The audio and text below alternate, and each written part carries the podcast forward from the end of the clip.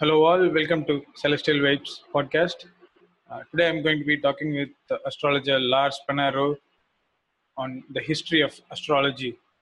So, the history and origins of astrology are like the most speculated topic when it comes to the astrological community, Um uh, because everyone who does their own research uh, based on the available resources have their own views on the history of astrology and the origins of astrology.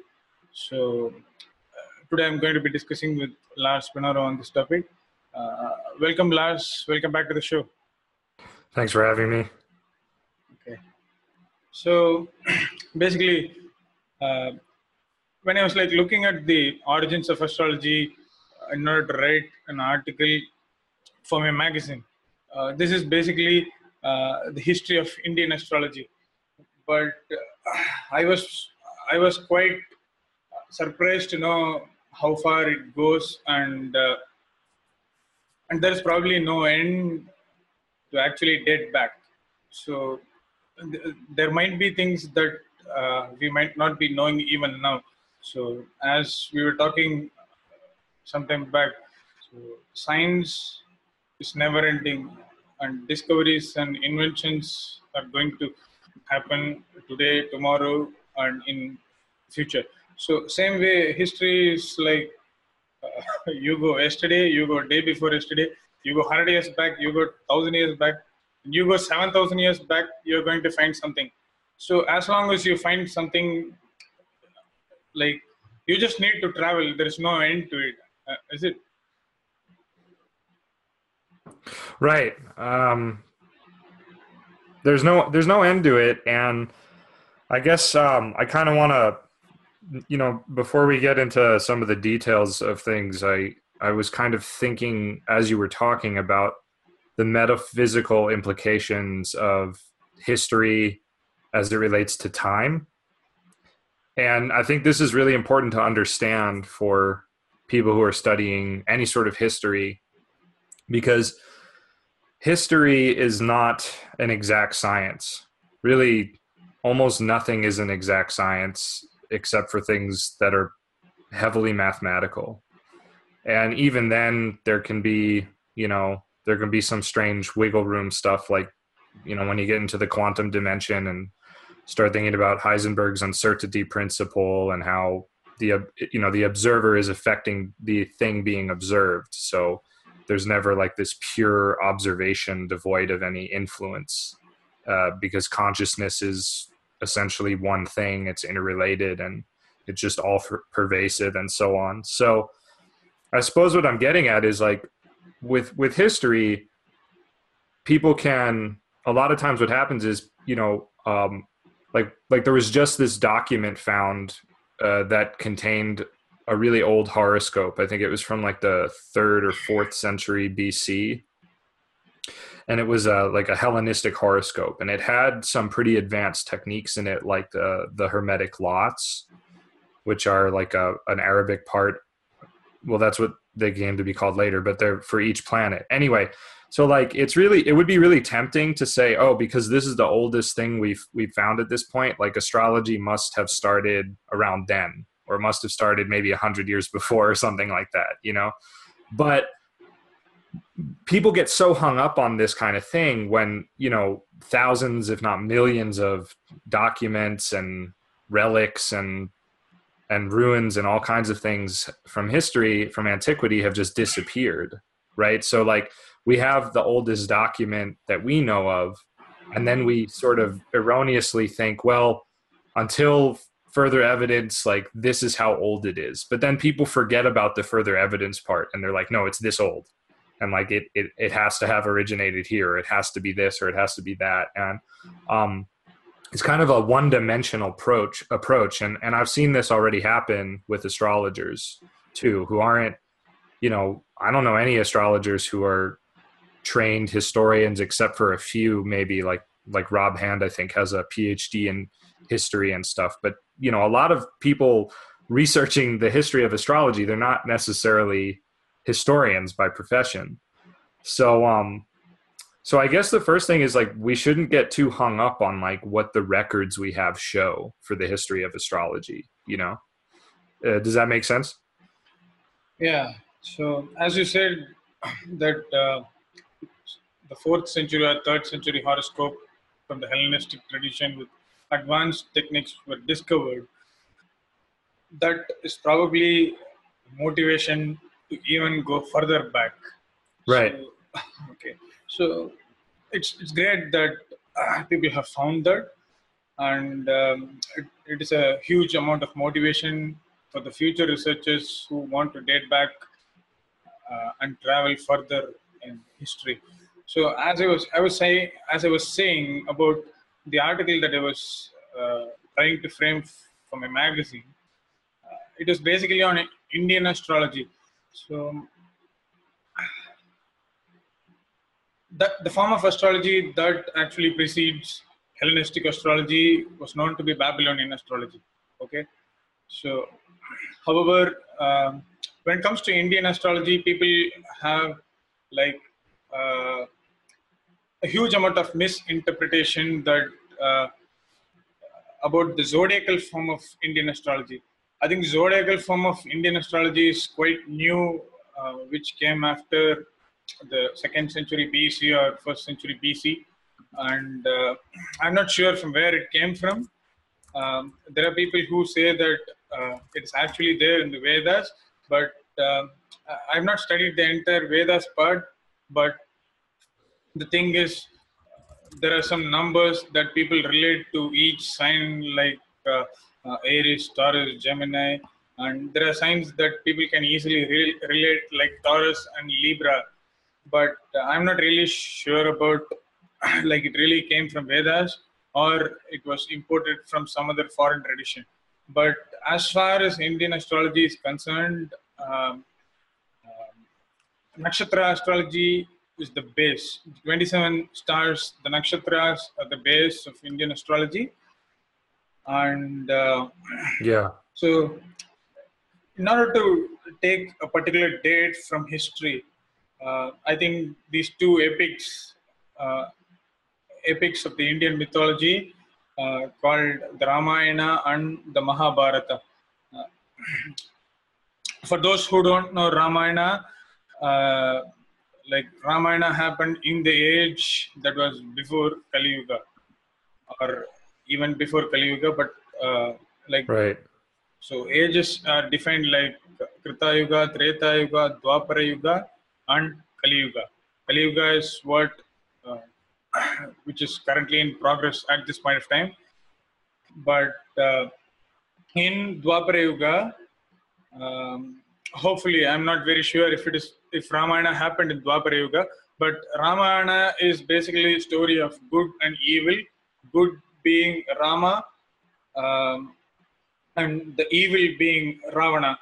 So Rama is basically uh, son of King Dasharatha of uh, Ayodhya. Ayodhya is a place in India, northern India, um, which was ruled by King Dasharatha. Okay. Um, uh, over a period of time after getting married, Dasharatha was uh, like he was very uh, he was feeling very bad that he was not having having heir to his throne. So what he did is he went and married another woman um, called Kaikeyi. The first wife of Dasharatha is uh, Kaushalya. Next is Kaikeyi, and after that he even married Sumitra. So finally, even after marrying three ladies, uh, there was no heir to his throne uh, to Ayodhya. So uh, Vasishta had uh, like instructed and advised Dasharatha to perform some rituals or like something like that, and uh, due to which uh, four sons were born. One to Kaushalya, the first wife, who's Lord Rama, and uh, the other Kaikeyi gave birth to Bharata, and then we have uh, Sumitra's sons who are Lakshmana and Shatrughna. Okay, so uh, at some point of time, what happened is uh, came over to King Dasharatha and he said that um, his birth star, that is Dasharatha's birth star, was going to be afflicted by uh, three malefics that is sun uh, mars and rahu and sun means king. So what vashishta advised to dasharatha is that uh, these two malefics suppressing sun like uh, sun is the sun is the king okay? Sun represents king so when sun actually suppresses these like uh, sun is suppressed by these two malefics uh, Vashishta said that it is uh, it is very dangerous and it can be fatal to a ruler like you. So, and uh, more precisely, it is only Dasharatha because Dasharatha's birth star is being occupied, like it is being afflicted by these three uh, planets, Sun, Mars, and Rahu. So, what Vashishta advised to Dasharatha is like he advised him to just retire from lordship and uh, um, so that Rama, King Lord, Lord Rama would become the king of Ayodhya, and uh, finally Dasharatha would be saved from this thing because he is no more the ruler of uh, Ayodhya. And um, after listening to all this, Dasharatha went to his court and uh, he he just spread this news uh, to the ladies of his court, like the three wives, and uh, everyone were uh, quite like uh, it was a very uh, like uncommon situation in the court of Dasharatha. Okay, so but Kaikeyi was believed to be a very trained and brilliant astrologer who even made use of comets and asteroids at the point of time. So the exact time or uh, idea of the date uh, I'll be I'll be saying in a due course, but the thing is that Kaikeyi was uh, pretty much into even asteroids and comets. So she sensed that a comet called Dhumaketu. Dhumaketu is a comet, and uh, she she had foreseen that this particular comet was approaching Earth and it was coming very close. So uh, it was it was believed that the proximity of this particular comet to the Earth was fatal to a ruling king. And king was again Dasharatha.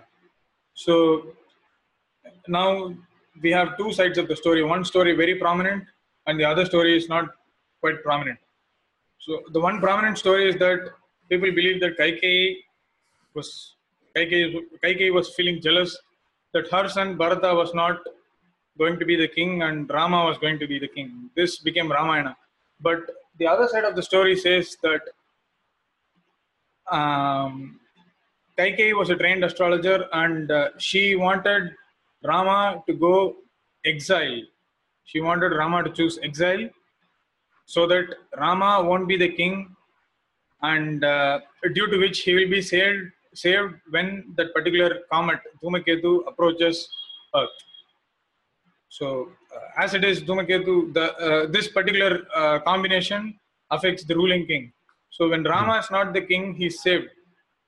By this, Kaikeyi was ready to actually sacrifice her own son Bharata, and she wanted him to become a king instead of Rama. But uh, history says otherwise. Um, no one is very sure which is true, but history says otherwise. That Kaikeyi was very uh, like she was she was jealous about the fact that Rama was becoming a king and Bharata, her son, was not uh, going to become a king. So she wanted Rama to choose exile. And uh, however, to me, the second part seems to be more uh, logical in, in, and more relevant to our discussion. And uh, yeah, so Yeah. this was so. I, I also want to say the date thing. Like uh, there is this, uh, there was this software called Planetarium software. Uh, I don't know when and uh, who like like developed the software or something like that. I read this in uh, a paper, uh, for which I'll be giving the details very soon. Um, like this particular software called Planetarium software. Um, like it when we enter Rama's planetary details, we have the planetary details of Rama even today. So when we enter the planetary details of Rama in that particular software, the date which it shows is 10th January 5114 BC. Wow. Okay. Wow. 5114 BC. So this is probably a very telling fact for the like to prove that uh, nakshatra astrology in India existed uh, by around 5000 BC. Wow. And then Yeah. comes the other uh, great epic called Mahabharata. Mahabharata is, uh, I'm not sure if people know Mahabharata, but Mahabharata is another great epic uh, which happened at around uh, 3100 BC. So Mahabharata was wrote to Kali Yuga, but Mahabharata was not particularly uh, Kali Yuga in my opinion. So Mahabharata was just wrote to Kali Yuga. Mahabharata is basically war between uh, two families. That is, one family is Pandavas of five brothers, and the other family is Gauravas of 101 brothers. Okay, so so basically, what happens here is that um, I'm just coming directly uh, coming into the uh, to prove that astrology was existing. So I'm giving an astronomical fact. Okay, so Sure. sorry, astrological fact. so here, what happens is uh, in Gauravas, that is in the bad camp, Gauravas are considered to be bad and Pandavas are considered to be good. In Gauravas, the bad camp of the 101 brothers, there was a person called Sakuni. Okay, Sakuni, Sakuni advised Duryodhana, the leader of Gauravas, to approach Sahadeva. Sahadeva is the youngest of the five Pandava brothers, and Sahadeva is considered to be a brilliant astrologer. Uh, uh, history says that at times Sahadeva was uh, Sahadeva even impressed Krishna by his predictions and his uh, astrological knowledge. So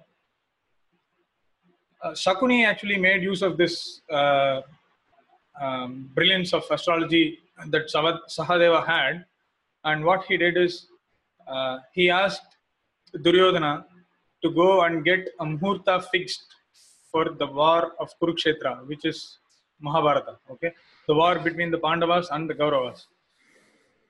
The muhurta in such a way that uh, Gauravas will win the battle in favor of pretty much in favor of Gauravas. So one might think that how someone in the enemy's camp, that is the Pandavas camp, would actually fix the right muhurta for their opponents to win the battle. But Sahadeva is such a very honest astrologer that he cannot like say a fa- he cannot falsify a fact uh, which is related to his profession. So what Sahadeva did is he he clearly gave the right muhurta which which was supposed to favor Gauravas to win the battle against Pandavas. However, uh, the bat Krishna played a spoil sport and the battle started a day earlier than uh, than it should be. Okay? Um, uh, that is another side of the story, but this was this is another proof for the fact that astrology existed uh, in Indian lands uh, or in the subcontinent lands in uh, like about five thousand years ago, and Right. the the the end of the era of Lord Krishna uh, marks the beginning of Kali Yuga, which is like 3102 BC. So this is what I wanted to bring up uh, in this show, like how astrology in India dates back, and then uh, again we, we I'm not sure when Babylonian astrology uh, originated, but uh, I think Babylonian astrology is like has been practiced from uh, 1500 BC. I'm not really sure. Yeah, I'm I'm not 100% sure on the dates and for anyone who's listening to this discussion, you know, there's plenty of other places uh, that you can go if you want like the really hard quote unquote historical facts of the matter.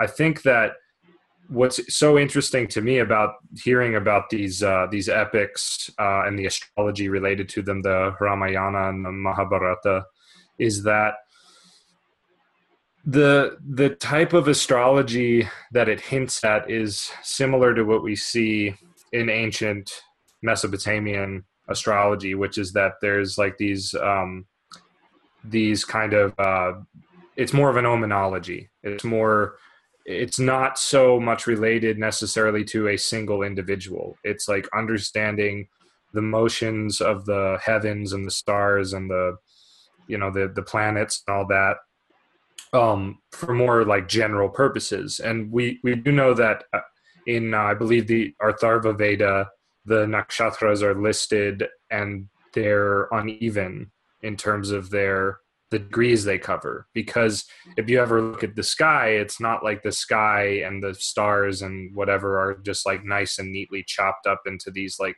exact pieces of 13 degrees and 20 minutes and thousands of years ago presumably you know the pundits or the rishis or whoever was doing this would have been looking at would have really been observing the sky.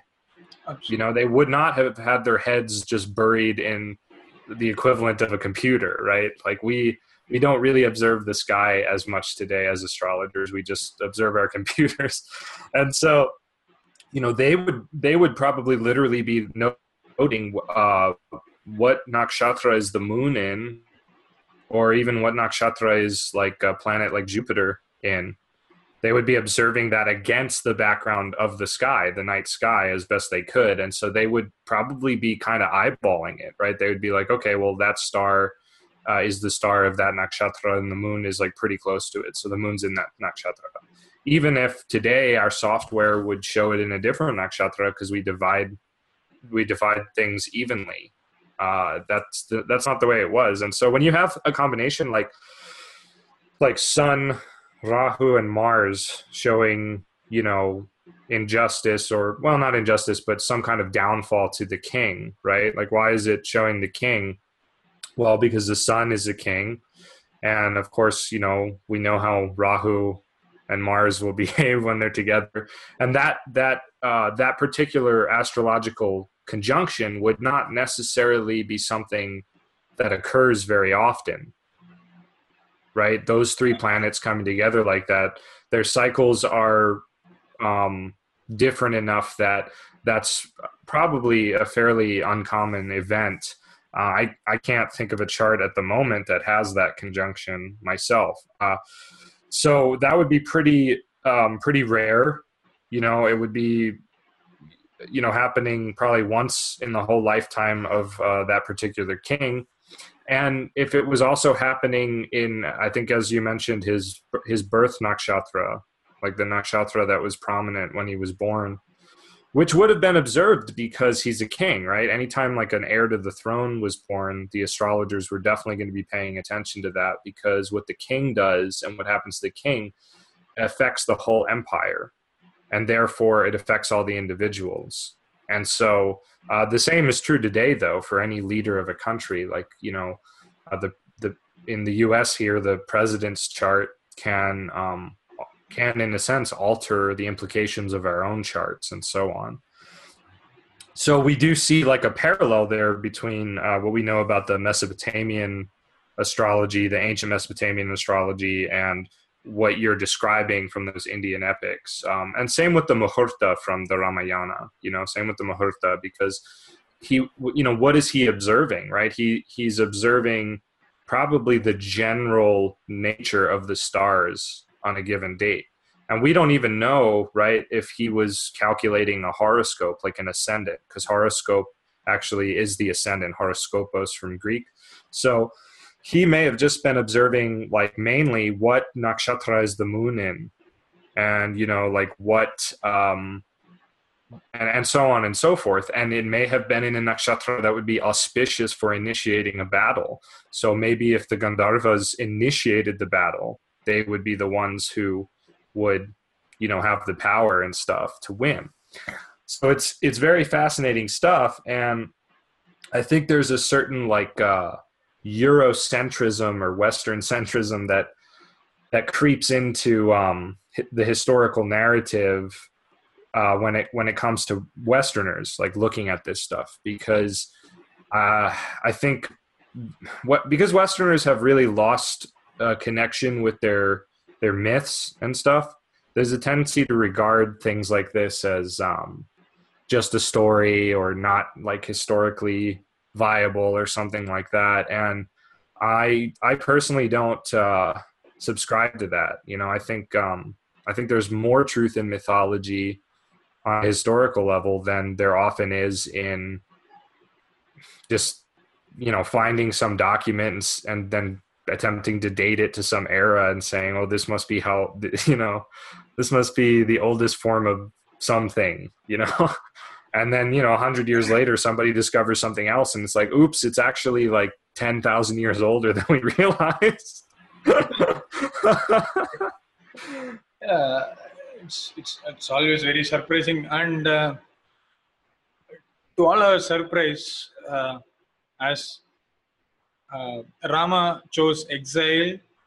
Uh, Bharata was not sworn in as king, and Dasharatha passed away at that particular time when Sun, Mars, and Rahu were like afflicting his birth star, and Wow. that also signified the proximity of the comet Dhumaketu to Earth.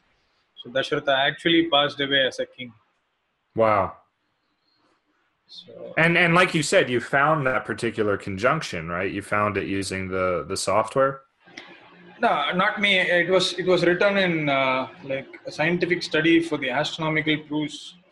Proof. oh cool It is like Ramesh V. Panchwag.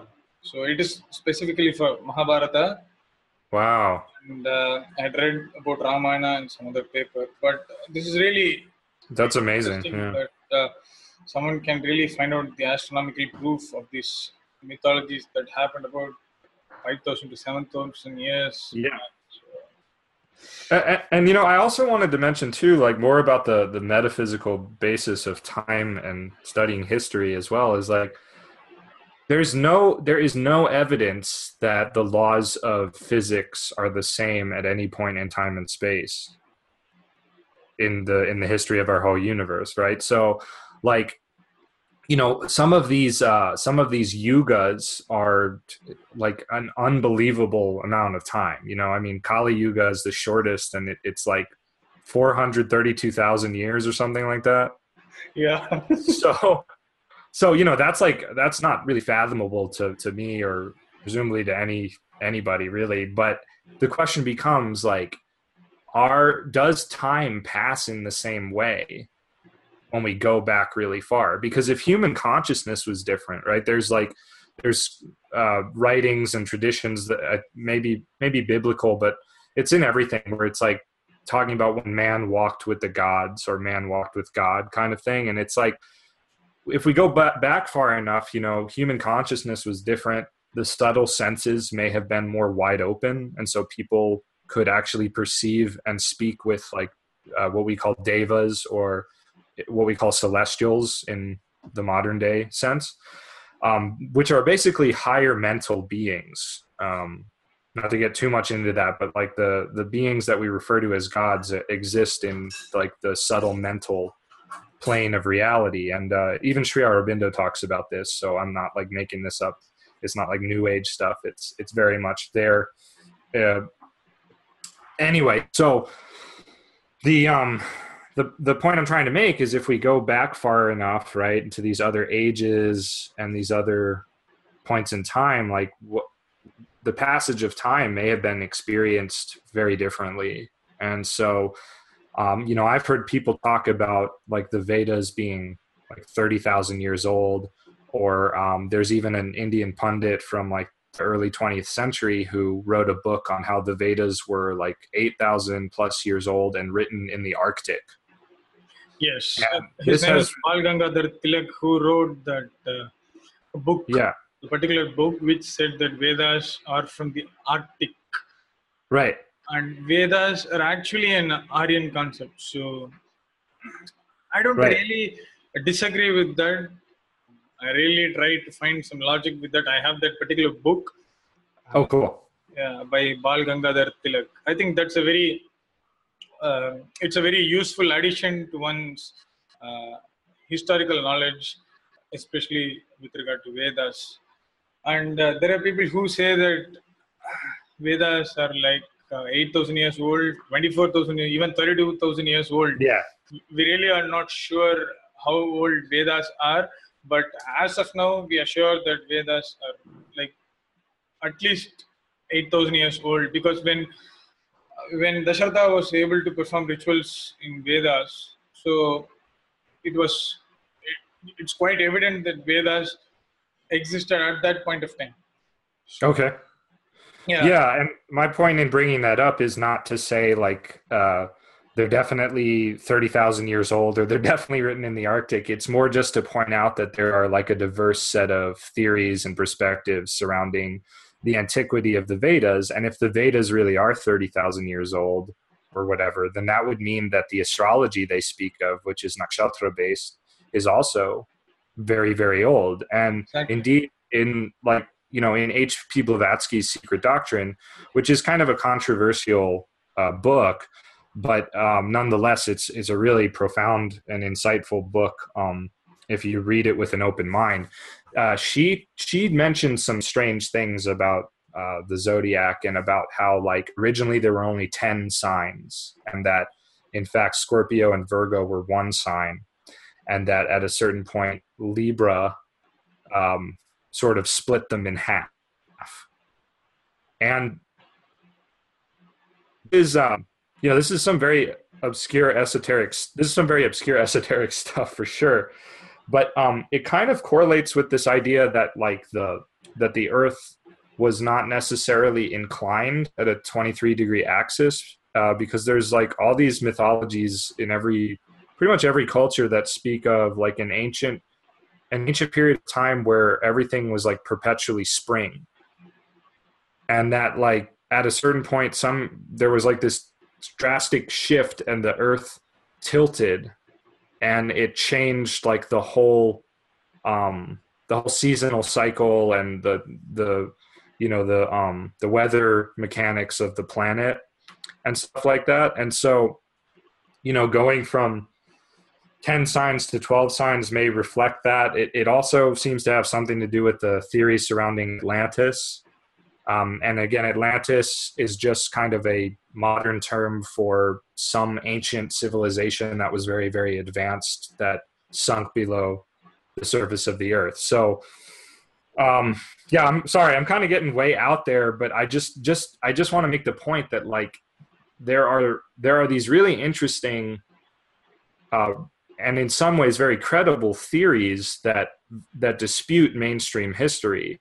And so i feel like I feel like the main thing is that like we really don't know how old astrology is. That's like why we originally wanted to do this podcast because like people keep trying to narrow it down and they keep saying things like, "Oh, well, Indian astrology is just like Hellenistic astrology but tweaked," which is you know not um, not really supported by what we're talking about here. You know, there's there's maybe some elements of Hellenistic astrology that made it into the Indian continent, but that's um or subcontinent but that's not uh you know to just boil it down to that. So basically um you know history can be kind of like a black hole and uh there's i think there's much and more we just don't know. So the the origins of astrology are really shrouded in mystery.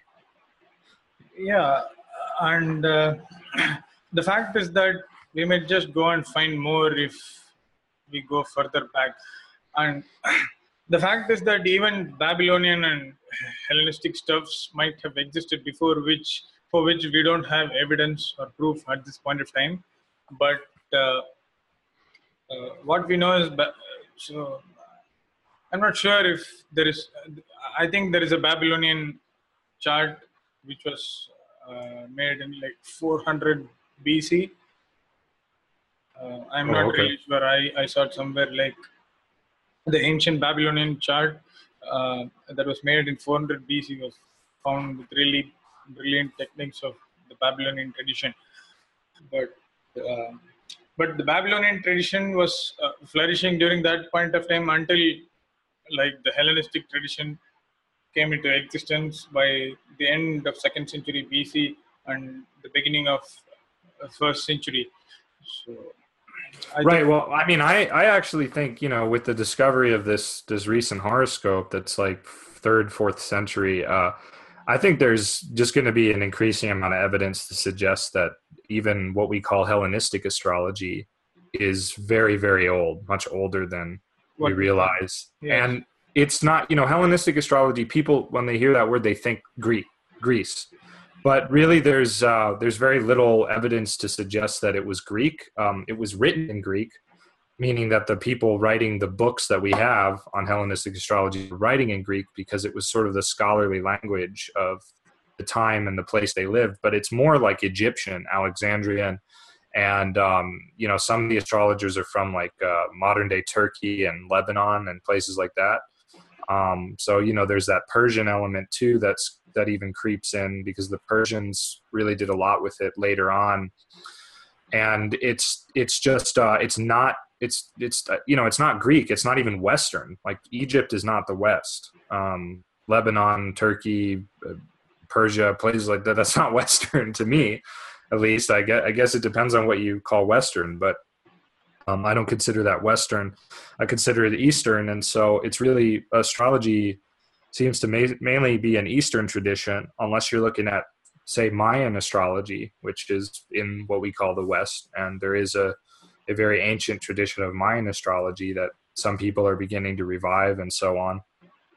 Um, I don't know too much about it myself, but it's it's interesting to put that all together, and then um, yeah, you just you just start to realize that all of this stuff is a lot older. Um, and you know, there's there's stories about Indian astrology and certainly the Vedas uh, being revealed by Lord Brahma or being written down by these sages and in the hellenistic tradition too there's kind of there's these obscure figures that are referenced Nechepso and Petosiris who was like a king and his and his like chief advisor who were like master astrologers and a lot of the hellenistic authors we have quote quote them or say Nechepso and Petosiris say this but we don't have those the, their writings. We don't have the writings of that king and his advisor or priest or whoever it was. Um, but then there's the kind of this obscure idea that emerges somewhere that you know the Hellenistic astrology was revealed by Hermes, which is like a mythological figure coming out of you know Greco-Egyptian mythology, and so it's very similar to this idea in India that Lord Brahma revealed the, this wisdom. You know, it's like Hermes Trismegistus is is in many ways like a, a mythological figure.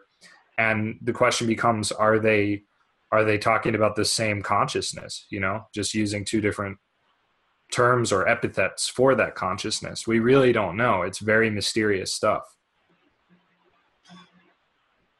yeah. So like coming back to the hellenistic tradition uh, hellenistic tradition was uh, like it pretty much marked the decline of Babylonian tradition when and I think it all I'm not sure but I think it all started when uh, as uh, the city of Alexandria was found in Egypt by the great uh, Alexander.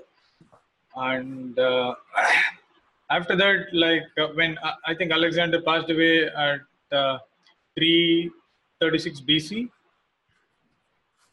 uh, that sounds about right. I'm not. Uh... Yeah, Alexander like passed about passed away somewhere around, around that time, and about two centuries, like about one century passed, and by the end of second century BC, there was there was this uh, like the beginning of uh, astrology, like in the Hellenistic tradition. So it, it started uh, to flourish.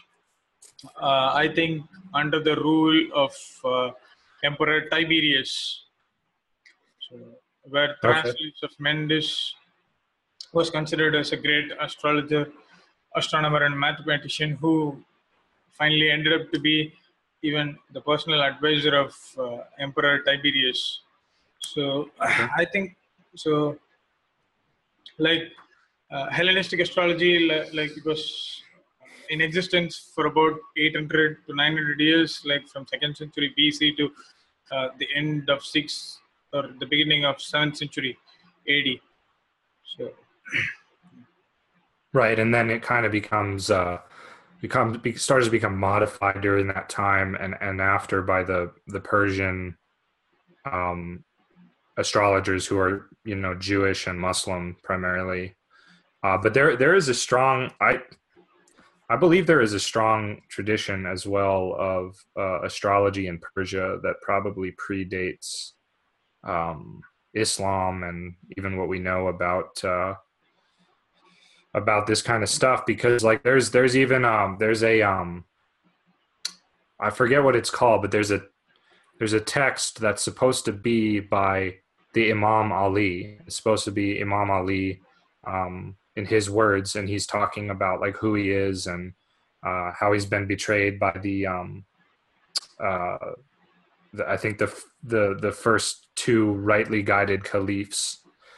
And this is sort of coming out of the Shia tradition of Islam. And, and for people who don't know, um, Imam Ali was uh, he was basically like the Prophet Muhammad's uh, most like revered and close um, friend, and he was kind of like a son to him. And he married his daughter as well, Fatima, I believe. So, um, and the Imams, there's like a whole mystical thing about the Imams in Shia Islam. But he mentions uh, he mentions like the Persian, I believe it's like the Persian or Arabic names for uh, for the planets uh, Mars and Saturn.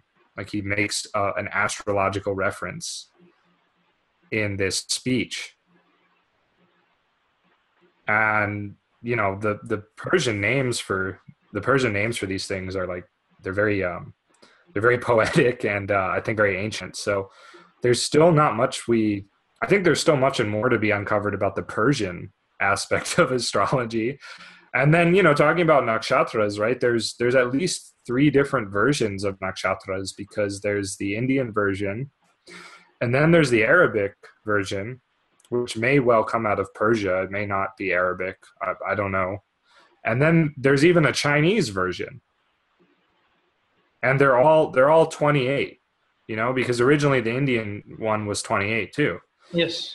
So they're all 28. So it's like you know, but where does it originate? Uh, I think if I had to guess, I'd say the, the Atharva Veda is probably the oldest source that we have for them. But um, you know people might want to double check that because i really don't i don't know for certain yeah the problem is like we cannot conclude at a particular date or a period when it comes to any form of history because uh, the scope to research and go further back is always available yeah when time is available precisely right so and like when when the hellenistic tradition was over uh, effectively by the fall of Roman Empire at around the early 7th century. Uh, I think the Islamic tradition took over the rulership of those lands.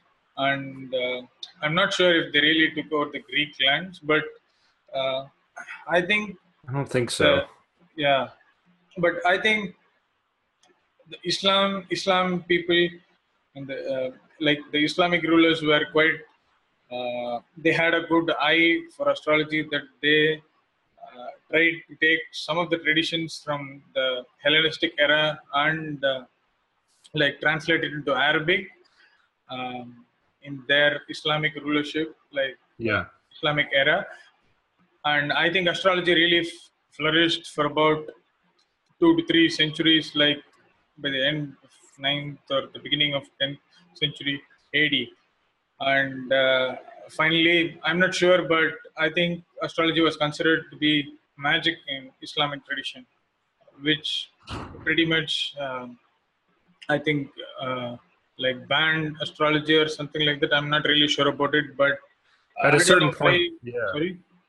At a certain point i believe that did happen yeah they that astrology became highly taboo yeah for the islamic empire at, at large and then it uh, that's kind of about the same time, probably about the same time that it started to become uh, acceptable again in Europe. Yeah, and uh, that that I think was pretty much the end of astrology in Islamic tradition, uh, at least at that point of time.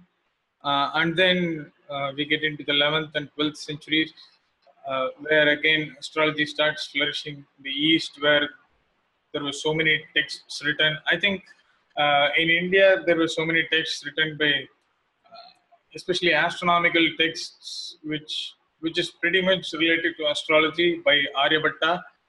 Um, Aryabhatta gave like he gave the uh, alignment of planets in order, the classical and traditional planets in order, and uh, that was like around 476 to 525 AD.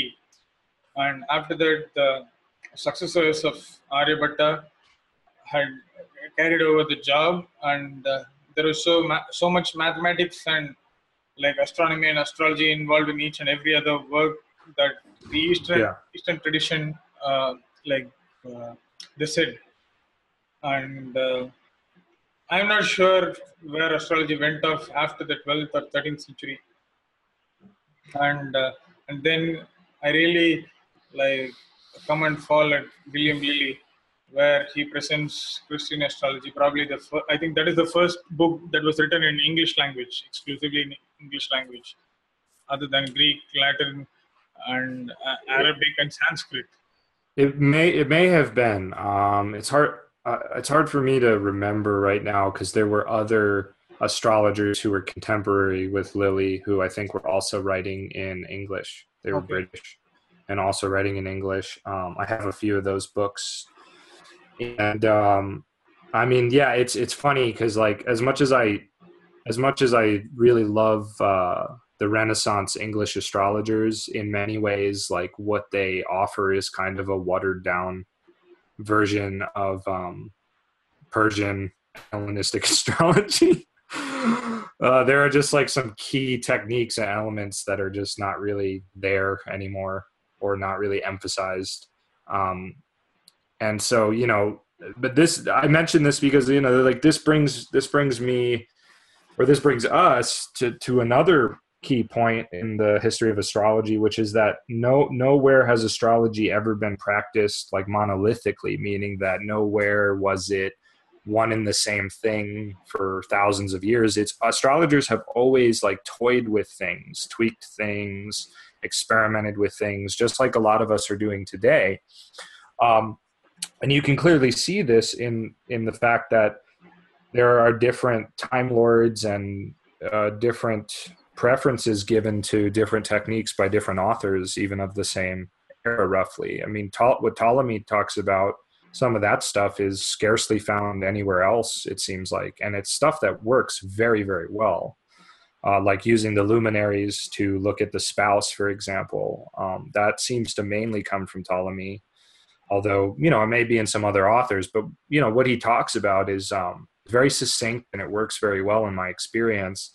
Um, and the same in India. The same in India. In uh, in preparing the article on the Yavana Jataka for your magazine, it's like I, I, I was going deeper and deeper into it and realizing like this is so different from what what we get later in texts like Parashara. You know, like you have it's just very different. Like and and there are certain things that are exactly the same, but you know, you have the beginnings of what would later become Shadbala, and it's much simpler in Yavana Jataka.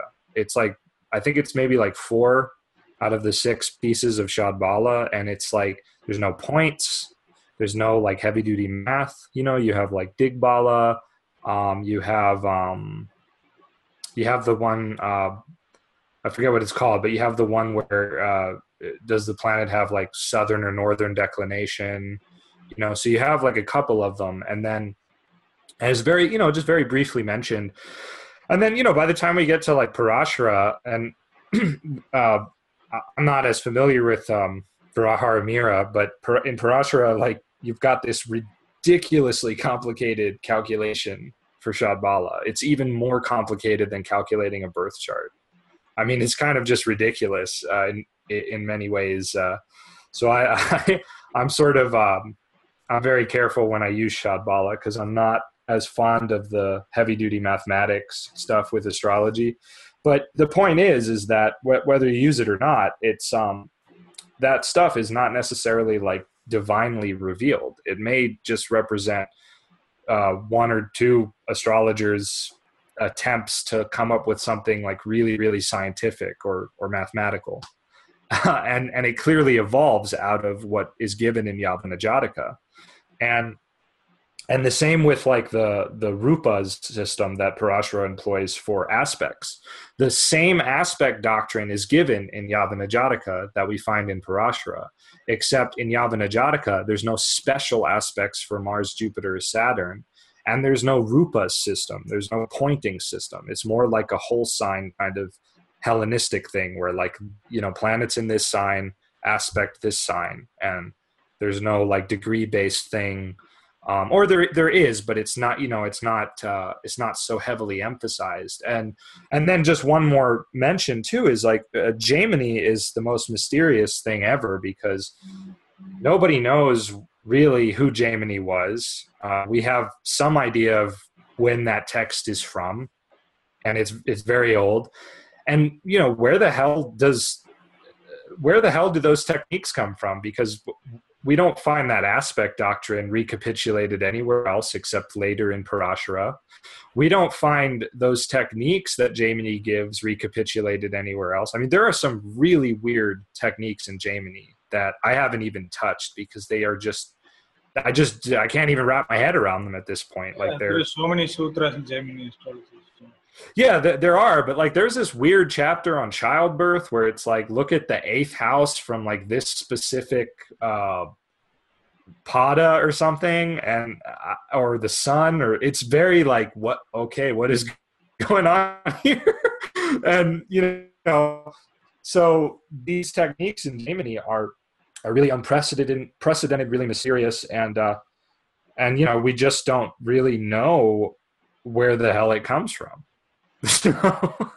and the most of the like the reason why Indian forms of astrology fall under some criticism is the fact that there are so many things that are quite mysterious. we really like, uh, for example, Dasha system. So yeah. it's clearly not clear why Saturn has 20, like right. 18, uh, Venus has 20, and Rahu has 18, and so on. So, and there are quite a bit of those things like uh, which fall under criticism uh, because of the like the mystery that uh, it has. But still, they're really effective. They work, yeah. That's the thing. They work brilliantly. And yeah. yes. I mean, yeah, Vim, Vimshotri Dasha works, in my experience, has worked better than pretty much any other Time Lord system I've ever experimented with. Yeah, Vimshatri Dasha is probably not probably it is the most uh, prominently used timing technique across India, and um, I think all those who practice uh, Indian astrology or Vedic astrology, and uh, something that you were talking about actually made me think about Nadi astrology. Hmm. Uh, Nadi is like uh, I, am not sure when there are so many branches of uh, Nadi astrology. There is like uh, a palm leaf Nadi astrology. Um, there right. is uh, a Bhrigunanthi Nadi. There is uh, Saptarishi Nadi, and there is Chandrakala Nadi, and there are so many Nadis. Ah. Okay, but and each Nadi prescribes each rules. Uh, I'm not really sure when this particular forms of Nadi is actually originated, but uh, like there are papers that say that uh, this palm leaf nadi like came at around uh, 600 or 700 BC from uh, a Tamil sage called Agathir. Um, and uh, Agathir is really famous for giving the first ever uh, grammatical components of the Tamil language. So. Oh wow! Wow. And uh, and I think that was even before that particular era. But uh, he he actually gave Nadi astrology, and this is this is the belief. And the palm leaf Nadi was written by uh, Agathir, and his uh, like disciples or shishyas.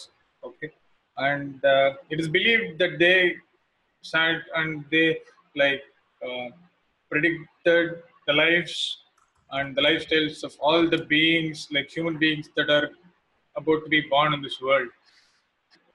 Like th- this is the story, but I'm not really sure, like how it would have been possible to really predict and record the lives of all the human beings, the records of all the human beings. This is like Yeah.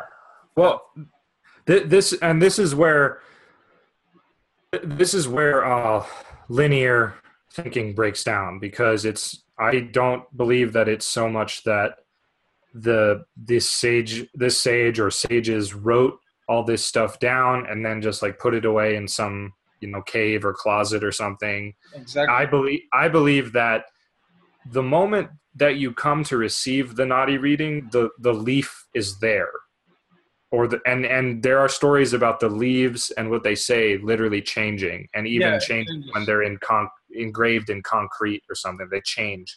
So um, it's more like because again because time isn't linear. It's more like when you go to get the reading, you could think that like the sage who wrote these is writing yours right at that time that you went to go receive it because because really um, even quantum physicists are are you know beginning to I guess prove it. I don't I don't know how you prove it with mathematics, but I guess I guess they are that you know time and space uh, linearly break down at a certain point, and it doesn't make sense to um, to think about that. And there are there are thousands of stories of um, of um, great sages um, being in more than one place at the same time.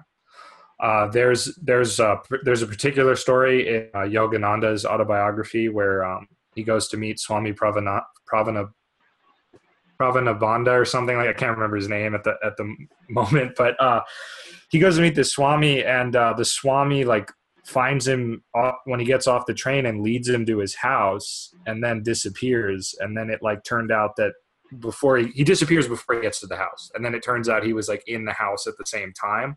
Or at the end of um milarepa's biography milarepa was uh the one of the greatest tibetan buddhas. Um at the end of the story he appears in like five or ten different places at once and does different things with people. And then everyone's arguing saying no but milarepa was here doing this with me. No but milarepa was here. And you know he comes out and he's like i tricked you all. I was with you all and i tricked you all you know? So um, it's very difficult for for most of us to comprehend that level of of um of buddhahood. But uh that's you know that's what uh there's so many stories about that. And uh, as i as i as i learn more i just doubt it less and less. So um I think there's there's this mystical element to astrology and all the divinatory arts and to movements of culture and um, the rise and fall of civilizations and all that stuff that needs to be acknowledged. Uh, I believe one reason that Vimshotri Dasha is so powerful is because so many people use it and have faith in it, and it so it creates kind of this like collective bundle of faith, so that when like the first time I approached it and started using it, there was less doubt in my mind about its validity because I knew that this worked so well for thousands of people and probably for thousands of years that it was just like all right i'm just gonna i'm just gonna use it. Like i'm not gonna doubt it. And then you know it it, it worked really well. Whereas some of the time lords that were reviving from the hellenistic era and that i've experimented with and other people have experimented with it, it there's still some skepticism about it. There's still kind of this like does this really work and if you have that mindset when you approach the chart then unfortunately you're not going to be able to um, really get mine the gold that's there you know because you're going to be like well i don't know if this works. I really don't know right? You have to just like put that aside and, do it. Yeah, brilliant. And yeah, as you said, even I don't really find any uh, like believable rationale behind the fact that uh, these palm leaves were written for all the human beings at one point of time by a few sages. Uh, but given the fact that so many like unbelievable things have been found out with regard to the history of astrology, I'm not sure if I can really really like uh, write of anything at this point of time. So yeah. So I think uh, I think we'll wrap it up here, and uh, Okay. probably I think like we'll conclude that there is no uh, real date like uh, that says the origin of uh, astrology, and uh, we we really need to go back, back, back, and further back. Yeah, and we need to be open minded and we need to stop creating like false barriers when it comes to culture and and and all this stuff because in reality like all the all the forms of astrology that we have have been influenced by each other. Like the indian astrology has been influenced by hellenistic. The persian astrology has been influenced by the indian and so on and so forth. And you know um, and then that makes its way into Europe, influences the people in Europe, and you know I'm sure we would find um, similarities between like Chinese, Mayan, and Indian, and Hellenistic, and all and Persian, and all this stuff.